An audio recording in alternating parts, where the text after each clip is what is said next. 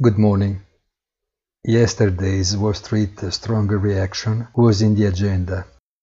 The need for a rapid return to normality that allows social trading fears to be archived, if so it can be called.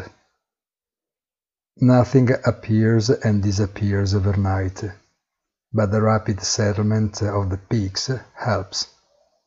Of course, Google and Amazon's well-placed hopes for extraordinary earnings have pushed in the right direction, as well as the recurring news on pandemic now read in a positive way since Biden settled at the White House.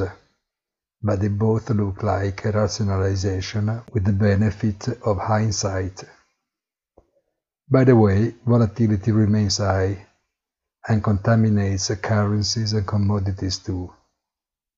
The Italian political crisis is also approaching a solution with the prospect for an institutional mandate under explicit pressure from the Quirinale.